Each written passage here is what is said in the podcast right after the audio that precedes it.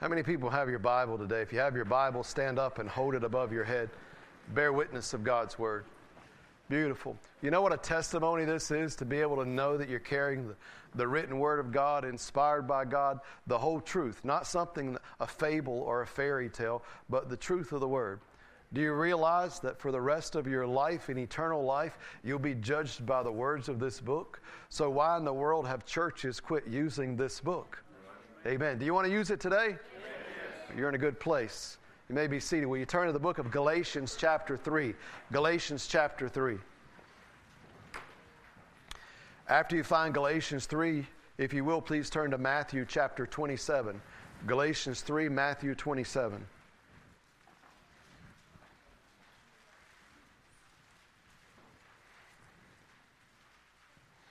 When you find your place, say, I have it. For weeks and weeks, I've known Easter was coming. It didn't sneak up on me. We've been talking for several weeks about the things that led up to the death, burial, and resurrection of Jesus Christ. And then understand it from a pastor's viewpoint okay, well, it's Easter. I want to talk about the death. I want to talk about the burial. I want to talk about the resurrection. But God, He makes a way to know what we need to hear. And in the study and in all that we've talked about, remember last week we left off with Jesus entering into Jerusalem. Everyone shouting, Hosanna, Hosanna. And it was that glorious day where everyone was recognizing Him.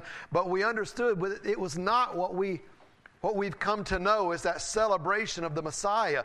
What we saw last week is that Jesus Christ was riding into Jerusalem and he stopped at the beginning of Jerusalem and began to weep. Why did he begin to weep? He began to weep because he could actually see why they were praising him. They were praising him because they wanted a Messiah, a Savior, to deliver them from Roman oppression, to take away their taxes, to be able to, to give them a better home and a better car and a better, you say, well, they didn't have cars. Okay, a better camel. They wanted a better life and they needed somebody to deliver them from that, right? Jesus was brokenhearted because he was giving them the greatest the greatest gift. He was going to save their soul from being separated from God and save their soul from hell. And as they came to him and they said, Jesus, these were the religious leaders, tell them to stop calling you the Messiah. He said, if they didn't call it to me, the rocks would cry out. We learned as he was crucified, and not one person stood with our Savior. Not one friend, not one disciple stood with our Savior. When he was alone in this world, bleeding and dying for us, and not one person gave him praise. The Bible says he bowed his head, the earth began to shake, the rock split, and cried out.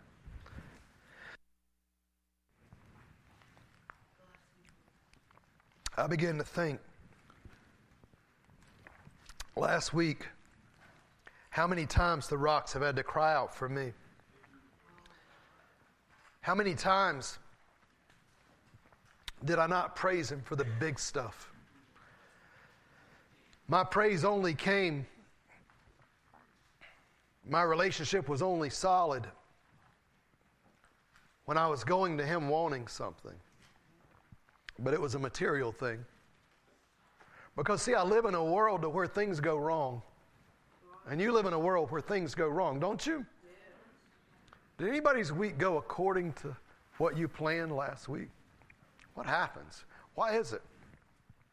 See, the problem is we're living here, we're functioning, we're going, and we're assuming that if we think this way, this is going to happen the way we want it to. And what we forget on a daily basis is that we, we live in a cursed world. You say, well, you come to church on Easter, you don't want to talk about living in a cursed world. Then you're at the wrong place because we're going to talk about the curse today. But with the curse, we're also going to talk about the opposite of the curse, which is the blessing. And I want you to understand in fullness what happened at Easter.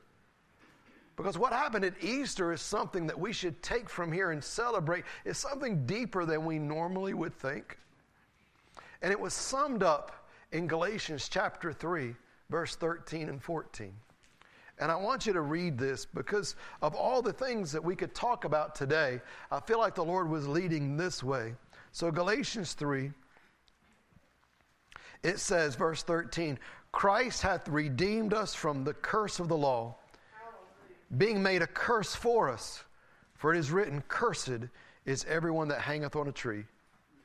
That the blessing of Abraham might come on the Gentiles through Jesus Christ, that we might receive the promise of the Spirit through faith.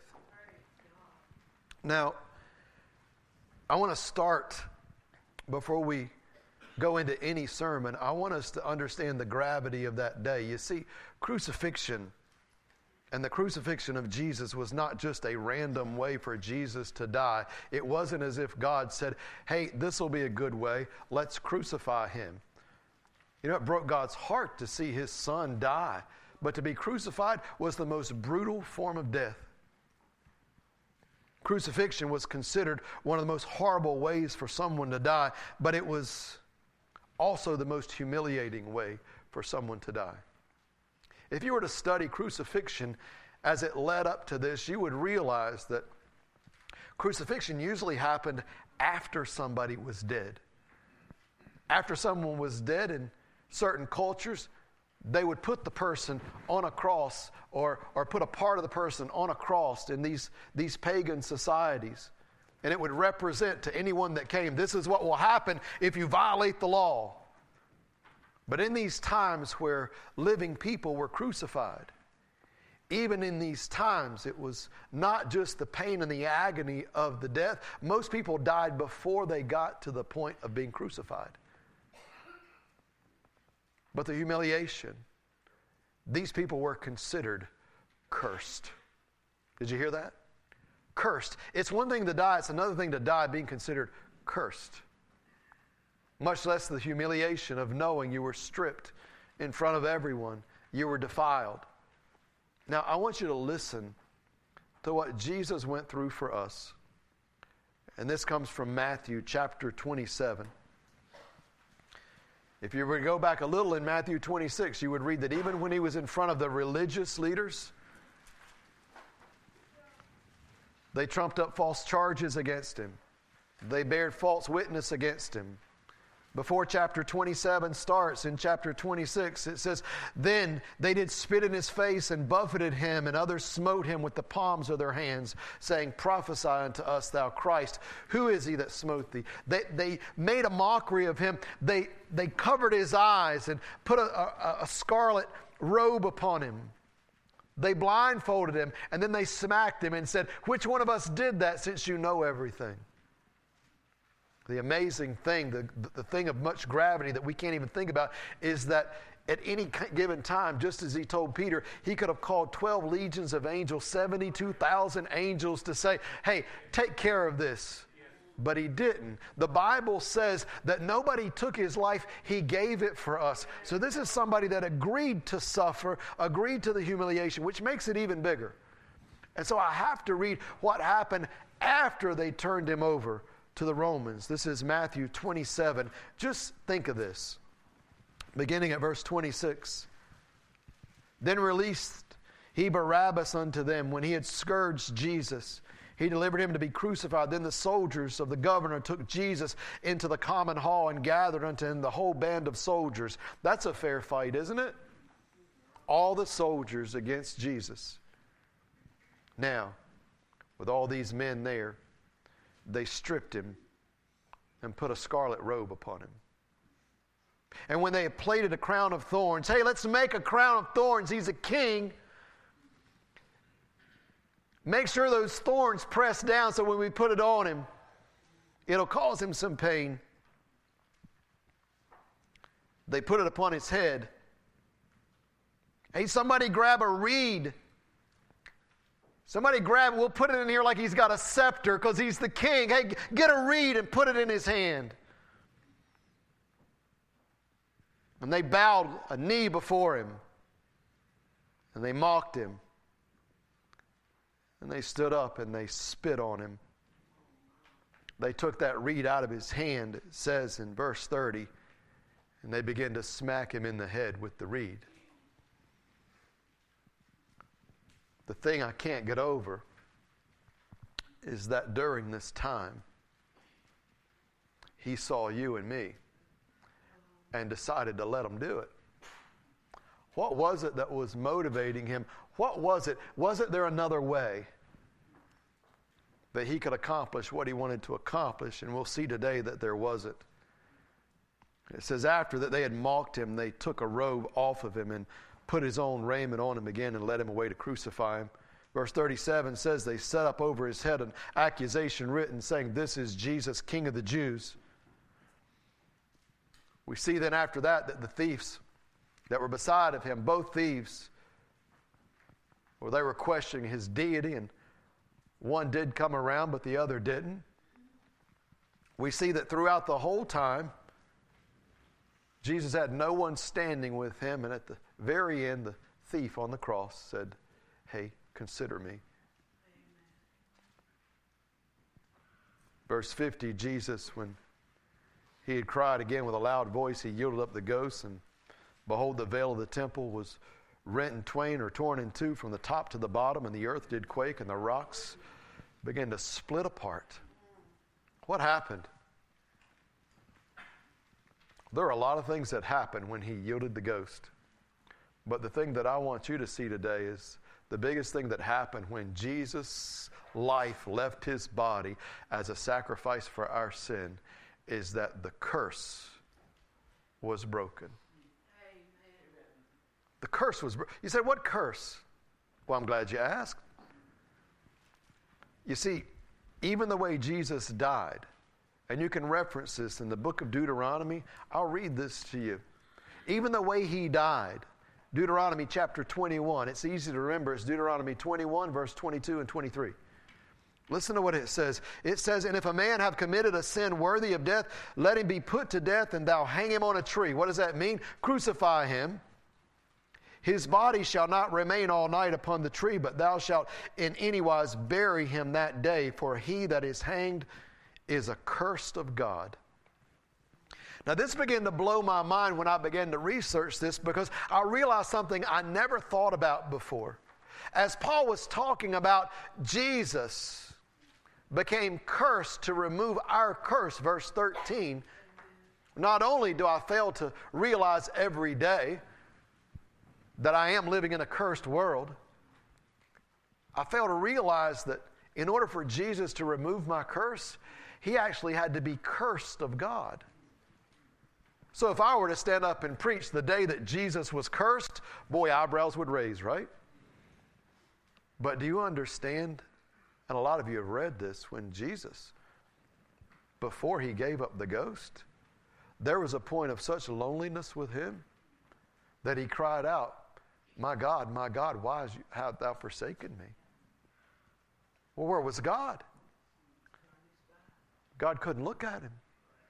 He was carrying my sin and your sin and my curse and your curse. And at that point, Jesus was cursed.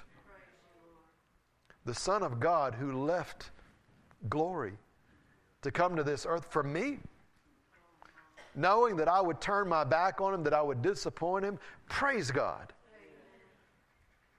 for loving me, loving you enough to be cursed for me. You say, well, let's go back to this curse thing. Why are you saying we're cursed? You see, I want to tell you the way it began, and you might think this is remedial, but we need to get to it this way. You see, the way it began was that God created man in his own image. The Bible tells us that as it begins, the whole way that it started, he created everything, and then on the, the last creation day, he created man. And then he gave man dominion over everything that he created. But the greatest thing that he gave man was fellowship. God put man in a place called the Garden of Eden. The Garden of Eden was perfect. The Garden of Eden didn't have any weeds. The Garden of Eden didn't have any Bermuda grass. to a yard guy, you know, that's the biggest disease you could ever have. If you have Bermuda and you think it's good, I hate it for you, but anyway. There was no Bermuda grass in the Garden of Eden. It was all turf fescue. I'm taking some liberties here. But there were no weeds. There was no work that had to be done. There were no problems. Every day was a day with fellowship with God where everything was perfect, and Adam and Eve were able to fellowship with God Almighty. There was nothing in between them. You know what they had? They had life because at that point there was no death. They could live forever. They had righteousness because there was no sin. And they had glory because they had these bodies that were not going to go anywhere, didn't fade away, and they got to see God Almighty Himself. They had fellowship with God. But we know what happens, right? In Genesis 2, God declared to them, Hey, I'm going to put you in this Garden of Eden. Not many rules. I want you to enjoy it and I want you to fellowship with me, but there's one tree you can't eat of. Listen to the curse. The day you eat of it, you shall surely die. Chapter 3 Satan appears to Eve and convinces her by false teaching that God didn't really say that. He didn't really mean that. He just doesn't want this. And hey, look at the fruit. She took the fruit. She enjoyed it. She showed it to Adam, and it's good for food. It's pleasing to the eye. He took it. They both sinned. After they sinned, it was life as usual until God came walking to fellowship with them.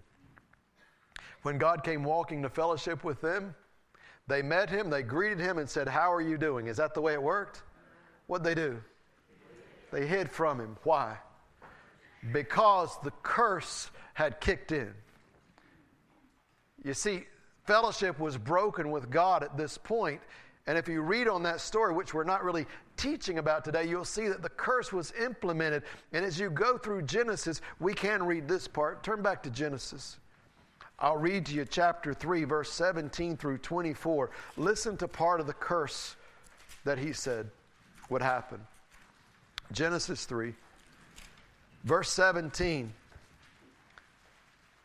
He says unto Adam, He said, Because thou hast hearkened unto the voice of thy wife and hast eaten of the tree of which I commanded thee, say, Thou shalt not eat of it. Listen, cursed is the ground for thy sake. In sorrow thou shalt eat of it all the days of thy life. Now, you might be in here today and say, Yes, they were an agrarian society, and so whatever they ate had to come from there. Listen, you can apply this today. You might not be a farmer, you might not be a gardener, you might not be a cattle raiser, but he's not talking about just the ground and the earth. He's talking about the things we touch are cursed. It's not going to go the way that we want it to go. In this life, Jesus said, You will have tribulation. Things are not going to go. Why? We're living in a cursed world. You go on to read, he said, from that point, there were thorns and thistles. They never had thorns and thistles. That represents the, the evidence of sin. Isn't it ironic? That's the kind of crown our Savior had to wear a crown of thorns, representing. Listen, this cursed man, you see, I can't even call Jesus cursed. You better get used to realizing that Jesus became the biggest sinner ever when he hung on, hung on the cross. You say he never sinned. He took all of our sin. The Bible says he became sin for us who knew no sin, that we might be made the righteousness of God in him. I want us to see today that one of the biggest parts of the curse is not just that they couldn't live forever. That's part of our curse. Anybody in here aging? Does anybody in here realize that in the last 20 years, your body has depreciated in some sort of way? Can I get a witness? Anybody? Why? Well, your body's cursed. It's cursed. Adam and Eve, well, before this, they could live forever. There was no death. But because of sin, this disobedience, came the curse. Now, I don't want to spend too much time on the curse, but I do want to let you know that it's not just the curse of life, meaning that we can't live forever. The curse did something else. It separated Adam and Eve from God. If you read the end of chapter 3, it says, Therefore the Lord sent him forth from the Garden of Eden to till the ground from whence it was taken. So he drove out the man, and he placed at the east of the Garden of Eden cherubims and a flaming sword which turned every way to keep the way of the tree of life. Meaning that, hey, listen, you're put out of my presence. Why? You have sin. I have no sin. God could fellowship as long as both of them were righteous, but now that sin was there, we realized by reading on that the only way that they could come to God and have fellowship with Him was to bring an offering, a blood offering. And why? Because they had to have a blood offering to cover their sin. The first offering was when God killed those animals and took their skins to cover Adam and Eve. They thought, leaves? We'll cover ourselves with leaves. We're naked. God said, Who told you you were naked? You took of the fruit. Here's your curse. But in order for you to be have your sins forgiven, are hidden. I'm going to kill these animals. It was a blood sacrifice. From then on, the sacrifice was established, but he did it because he knew one day he would give the ultimate sacrifice. Now, I want you to go back to Galatians 3. If you understand how the curse started, and you realize that we're all still living under that curse unless there is a sinless person in the room. And if there is, I will gladly step aside and you can take over right now. But the Bible says, For all have sinned and come short of the glory of God. The Bible says there's none righteous, no, not one. That means all of us have, including the person speaking to you today.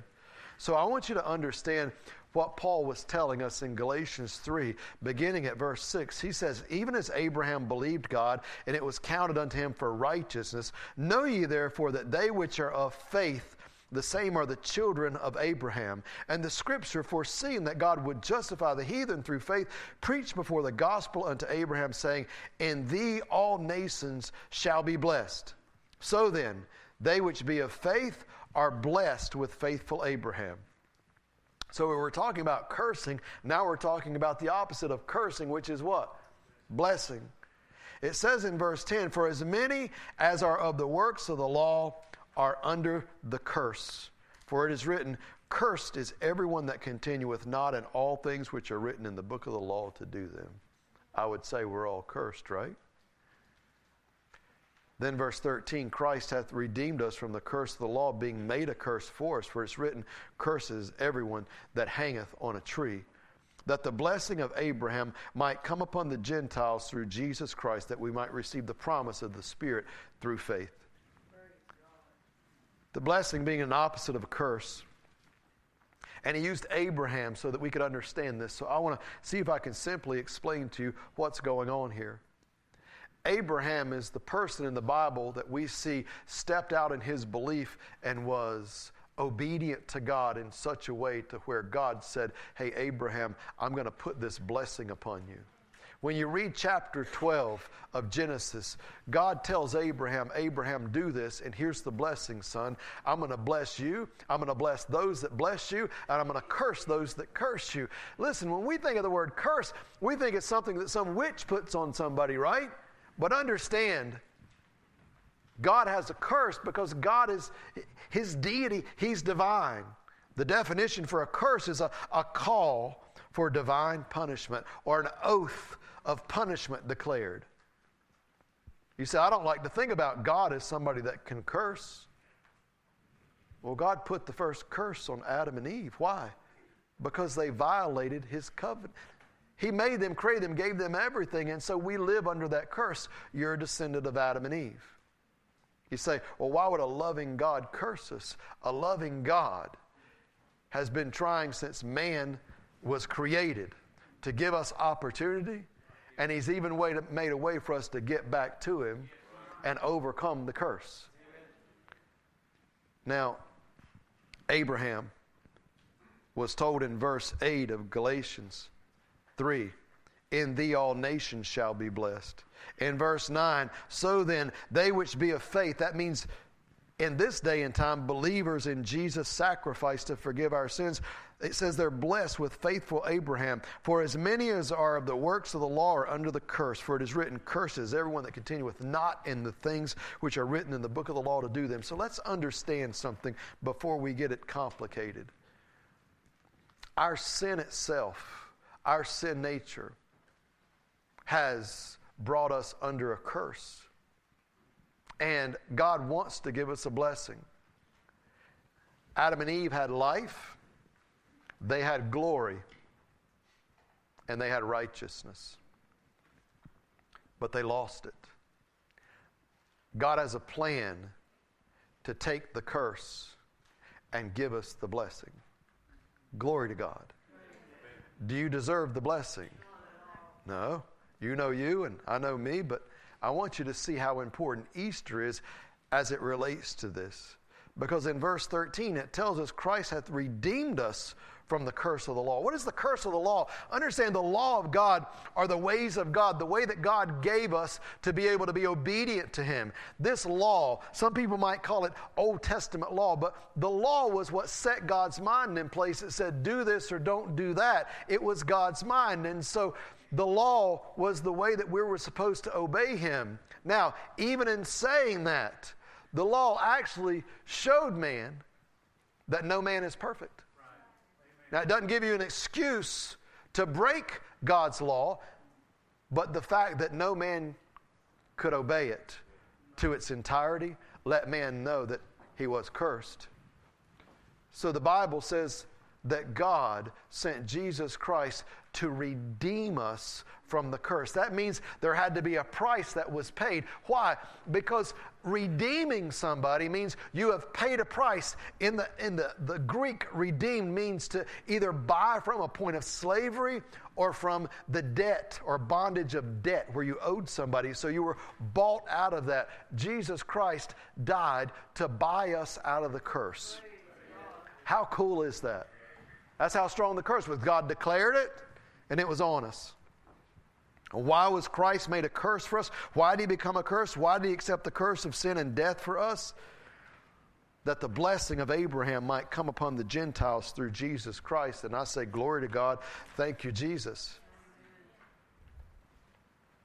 The blessing of God is a, is a thing that people really just have a hard time understanding if they're still living outside of fellowship with God. They think things happen by chance, and they call their blessings the things that happen in this world material wealth, health, relationship. Oh, we've been blessed this way, blessed this way. Listen, I don't want you to miss this. Those things have nothing to do with the cursing.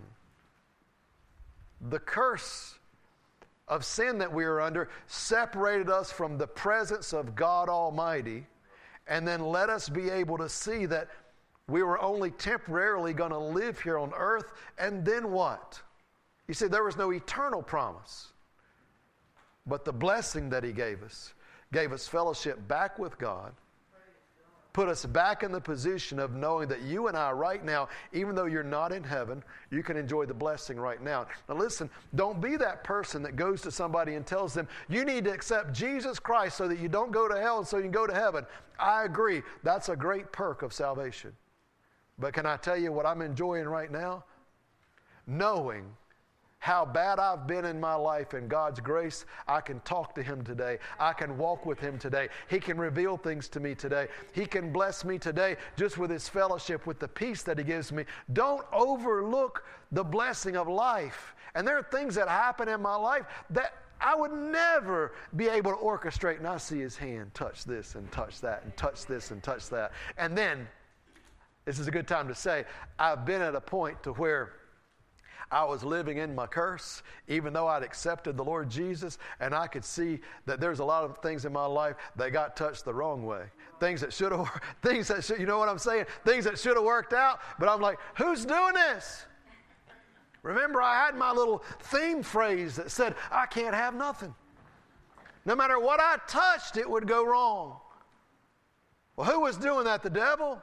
No, no. God wasn't going to let anything go right with me. Why? He loved me enough to want me back. You know what he was saying? You've stepped out of the blessing, you're living back in the curse. Now, hold on with me a second. I don't know about you, but has anybody in here ever accepted the Lord Jesus Christ? After you accepted him, You got busy with yourself or selfish and you turned your back on him. You left away, you, you went away from him. And listen, life was terrible when you were away and nothing was working out. Anybody that ever happened to anybody? Listen, I can tell you there was a time in my life where I left him and I went after my own way and my own direction. And, and, life got so terrible that when I opened my eyes in the morning and realized I was awake, it stung to be awake stung. I just, oh, not another day. Like I was cursed.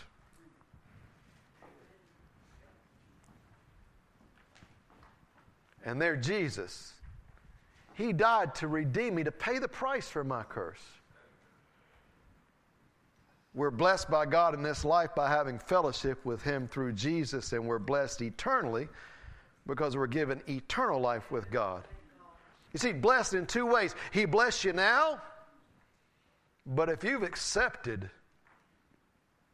what He's done for you, Him, Jesus Christ, the man that never sinned, becoming the sacrifice. He died on the cross. Why? To buy your curse away from you. If you've accepted Him and believe, I'm not talking about you believe that Jesus 2,000 years ago died on the cross. You say that's all it takes. No, no. You have to accept that by asking Him to use what He did to cover your sin. You see, there's a difference in believing in God and accepting that belief to be able to cleanse your soul. The Bible tells us if we confess with our mouth the Lord Jesus and believe in our heart that God raised him from the dead, then we shall be saved. Saved from what? Saved from the curse. Tell the person beside of you, saved from the curse. Saved from the curse. The curse will eventually separate you eternally from God. The curse of sin separates every human being once they get to the age of accountability right now, and the grace of God covers them until they know right from wrong. But when they get to the age of accountability, the curse of knowing our sin keeps us from fellowshipping with a holy and righteous God. The curse kicks in. You say, man, we wanted something upbeat. Okay, let's talk about the blessing. I love what Paul said. Consider this, and this is the way Paul described the blessing. He said in 2 Timothy 4 8, Henceforth there is laid up for me a crown of righteousness, which the Lord, the righteous judge, shall give me at that day, and not only me, but unto all them that love his appearing. What did he say? Let me tell you about my blessing. I'm going to get a crown of righteousness. Amen. And not just Paul. Think about James. You know what James said? James said in James 1:12, "Blessed is the man that endureth temptation. Why? For when he is tried, he shall receive the crown of life." So Paul's saying, "Hey, God's given me a crown of righteousness." Paul, and James is saying, "He's given me a crown of life." And then if that's not enough, Peter kicks in in 1 Peter 5:4 and he says, "When the chief shepherd shall appear, you shall receive a crown of glory." So hold on a second. Jesus took my curse and he's given me a crown. What's he giving me a crown? Well, a crown of a crown of life. Hey, that's what got taken away by the curse in the garden. Are you with me? He's given me a crown of righteousness. That's what I lost in the garden when the curse kicked in. He's given me the crown of glory. Glory to God. I can walk in the presence of God today. And then for eternity, eternity, I can be with Him. So I've given back everything I've lost in the curse. What does He want to do? He wants to take my curse and give me a crown. And what have I done stubbornly in my Christian life so many times? I wandered back into my curse.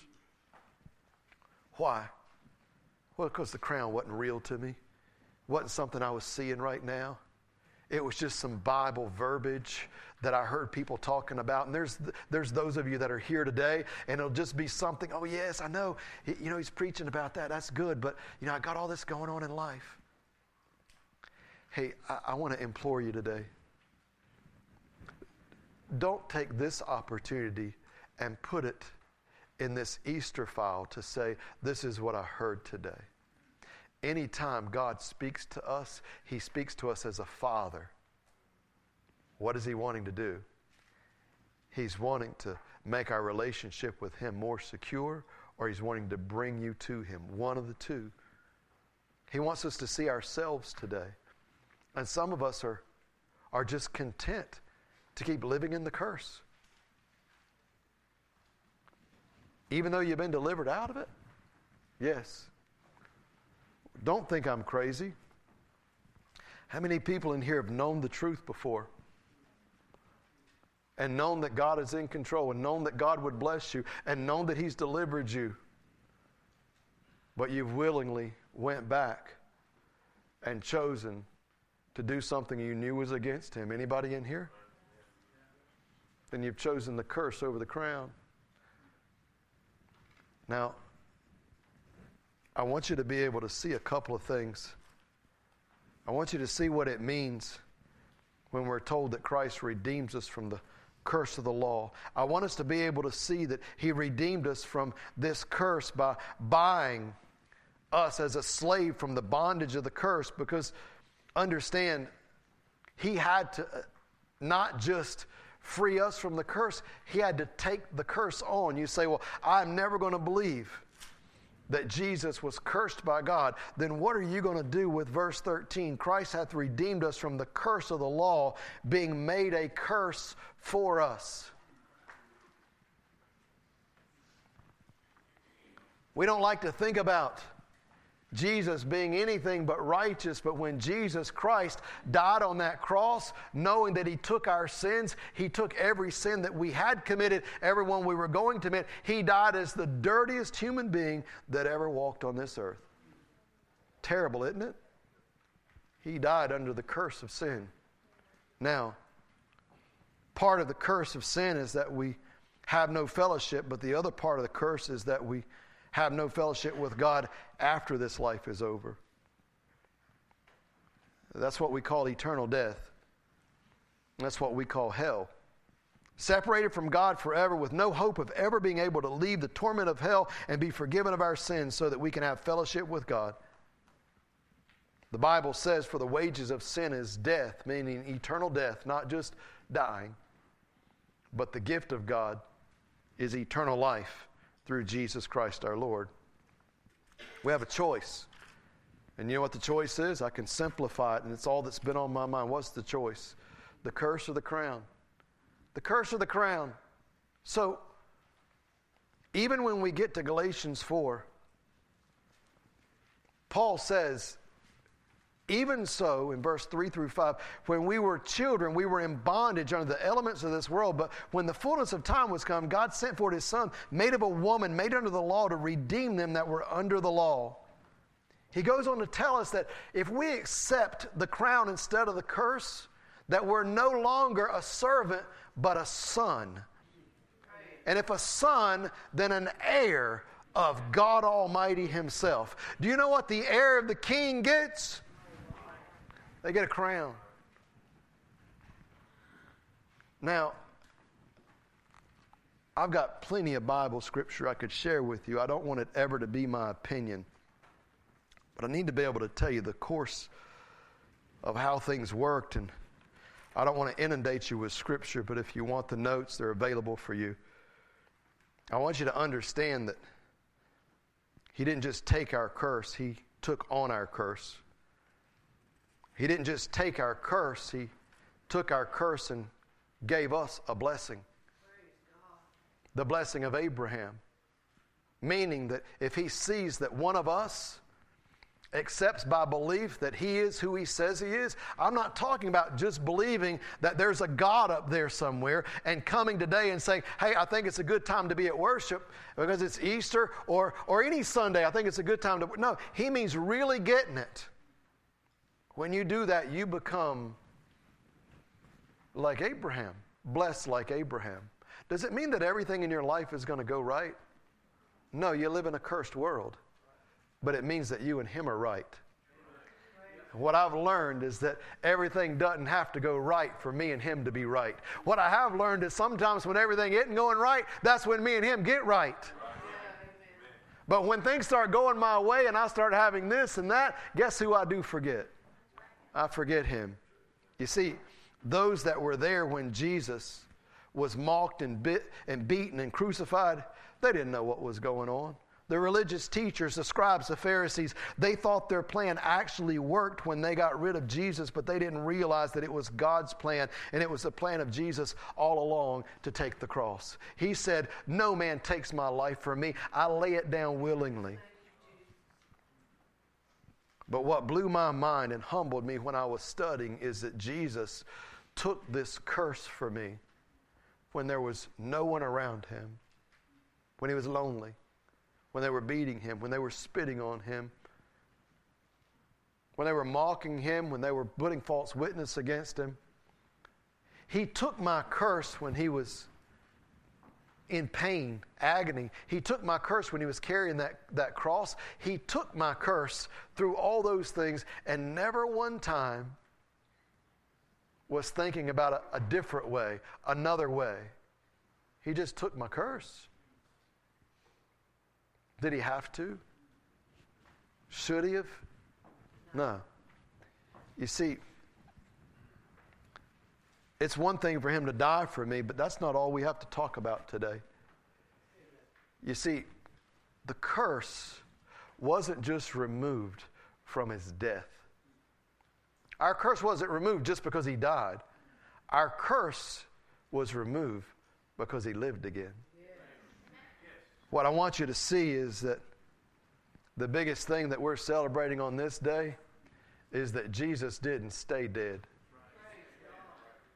The only truly righteous man died as a sacrifice for sins of the unrighteous, and his physical body was put to death. When Jesus was killed, they buried his dead body. You say, well, that sounds like a simple set. No, we don't think about that. We just think, hey, listen, Jesus, he was just buried, then God brought him to light. Understand, this was a real man that was really dead but can I explain to you in a nutshell? And I say a nutshell, but I want to explain to you what happened after Jesus died. Now, something that we don't like to, to talk about or, or think about sometimes because it stretches our mind. We would rather just keep it simple and say, He died on the cross and He was buried and He rose again, and that's what I need to know. But do you understand how that affected us? You see, what I need you to understand is that the Bible tells us that through His death, through his death, well, he was able to satisfy the blood covenant, which means that he was able to give his life for us as a sacrifice. But through his life, he was able to defeat the curse. What do you mean? Get this. When Jesus Christ died, they took his body and they buried him in that tomb. He was really dead, really physically dead. But at the moment, the second that Jesus Christ died, he was no longer Jesus Christ the man. His soul, the same as our soul, his spirit, the same as our spirit, had one different thing about ours. His had never sinned, his had never violated. Even though he carried mine in his body, his never messed up. So, what happens? What happened to somebody during that time whenever they died? Oh, I never thought about that. Well, then let me tell you. Before the time of Jesus, when people died, there was a place the Bible gives us reference, and some have called it paradise, some have called it uh, other things, but the Bible calls it Sheol. Anybody ever heard of Sheol? It was the heaven before when Jesus died. Hey, you're telling us something. Well, then stretch your brain. Sheol was divided into the hell part and the paradise part. If you don't believe it, read Luke 16. It'll sort of lay it out for you. And understand, it was the temporary place before Jesus. Why? Because Jesus came to fulfill all things. So understand all those from Abraham, all those that have accepted the Lord Jesus Christ by their belief in Him in the future, who believed in God. Well, listen, they were at a place called Sheol in the paradise part. What happened when Jesus died? Ephesians 4 says Jesus, before he ascended, he descended into the lower parts. Why? So he could go and get all those people. Well, why was Jesus different? Because Jesus had never sinned. His body carried our sin, but his soul was spotless. So when Jesus got to Sheol, Jesus was able to say, Come on, I run this place. The Father has given me a place. He led captivity captive, took everybody back to heaven that accepted him before beforehand. Then what happened? Then he comes back here. How do you know? Well, the Bible tells me that as Mary was at the tomb, Jesus appeared and she thought he was a gardener, and he said, Mary, one word. She said, Master. She came over to hug him. He said, Don't touch me yet. I have not yet been to my Father. He was busy. He was going back to the Father. He said, My body's glorified. Don't touch me yet, woman. Right? Woman was the term he was using. He said it in the most reverent way. Don't touch me, right? You say, well, his glorified body, I'm mistaken. Listen, Jesus then went back to heaven with his glorified body. You say, did he stay? No. You turn to John chapter 20, a little bit over, not right now, but you'll see that, hey, he actually invited Thomas, touch me, put your hands into my, my hands, feel my scars. Guess what? He had his body, he was back on earth, he was here for a while. People saw him, they saw the resurrected Jesus walking around on this earth. You say, where is he now? Romans 8 tells me he ascended back into heaven to sit on the right hand of God the Father to make intercession for me. He's been busy.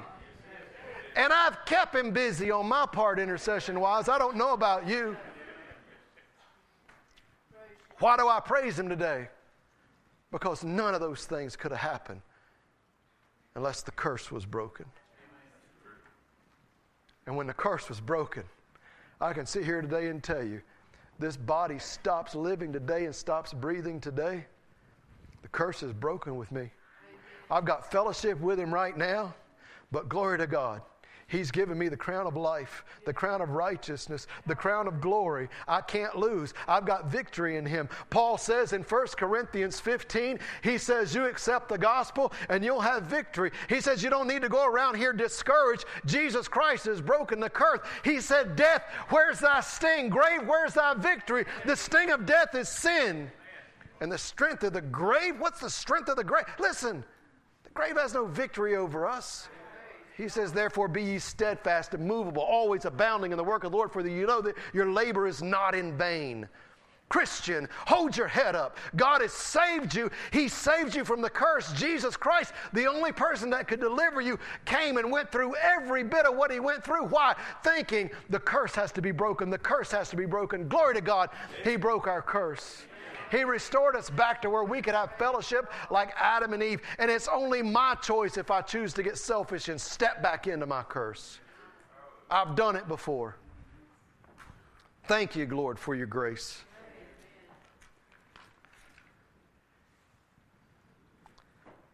I want to close by just saying something that Jesus said. I think it's so prophetic and it's huge. You know, Lazarus had died. Martha runs up to him, and Mary and Martha, they're, they're talking, Jesus, if you'd have been here, even disciples are thinking, if you'd have been here, if you'd have been here. Jesus says in, in John 11, verse 25 and 26, He said, I'm the resurrection and the life. Glory to God, He's the resurrection, right? I'm the resurrection and the life. Now listen to this. He that believeth in me, though he were dead, yet shall he live. Whew. Curse of death is gone, right? That's what he's saying. If you believe in me, though you were dead, yet shall you live. And he that, that believeth in me will never die. What does that mean? Curse is gone. What did he give us? He took our curse and gave us the crown of life. He took our curse and gave us the crown of righteousness. He took our curse and gave us the crown of glory. Have you got something to praise God about today? Easter is not a day we just gather, it's the day the curse left and the crown came. Why in the world would He do that for me? Because He loved me. An indescribable love that I can't tell you the height or depth of it. I cannot understand it. I cannot fathom it. For me to be able to wrap my mind around it, I can't. So, what am I? I'm humbled.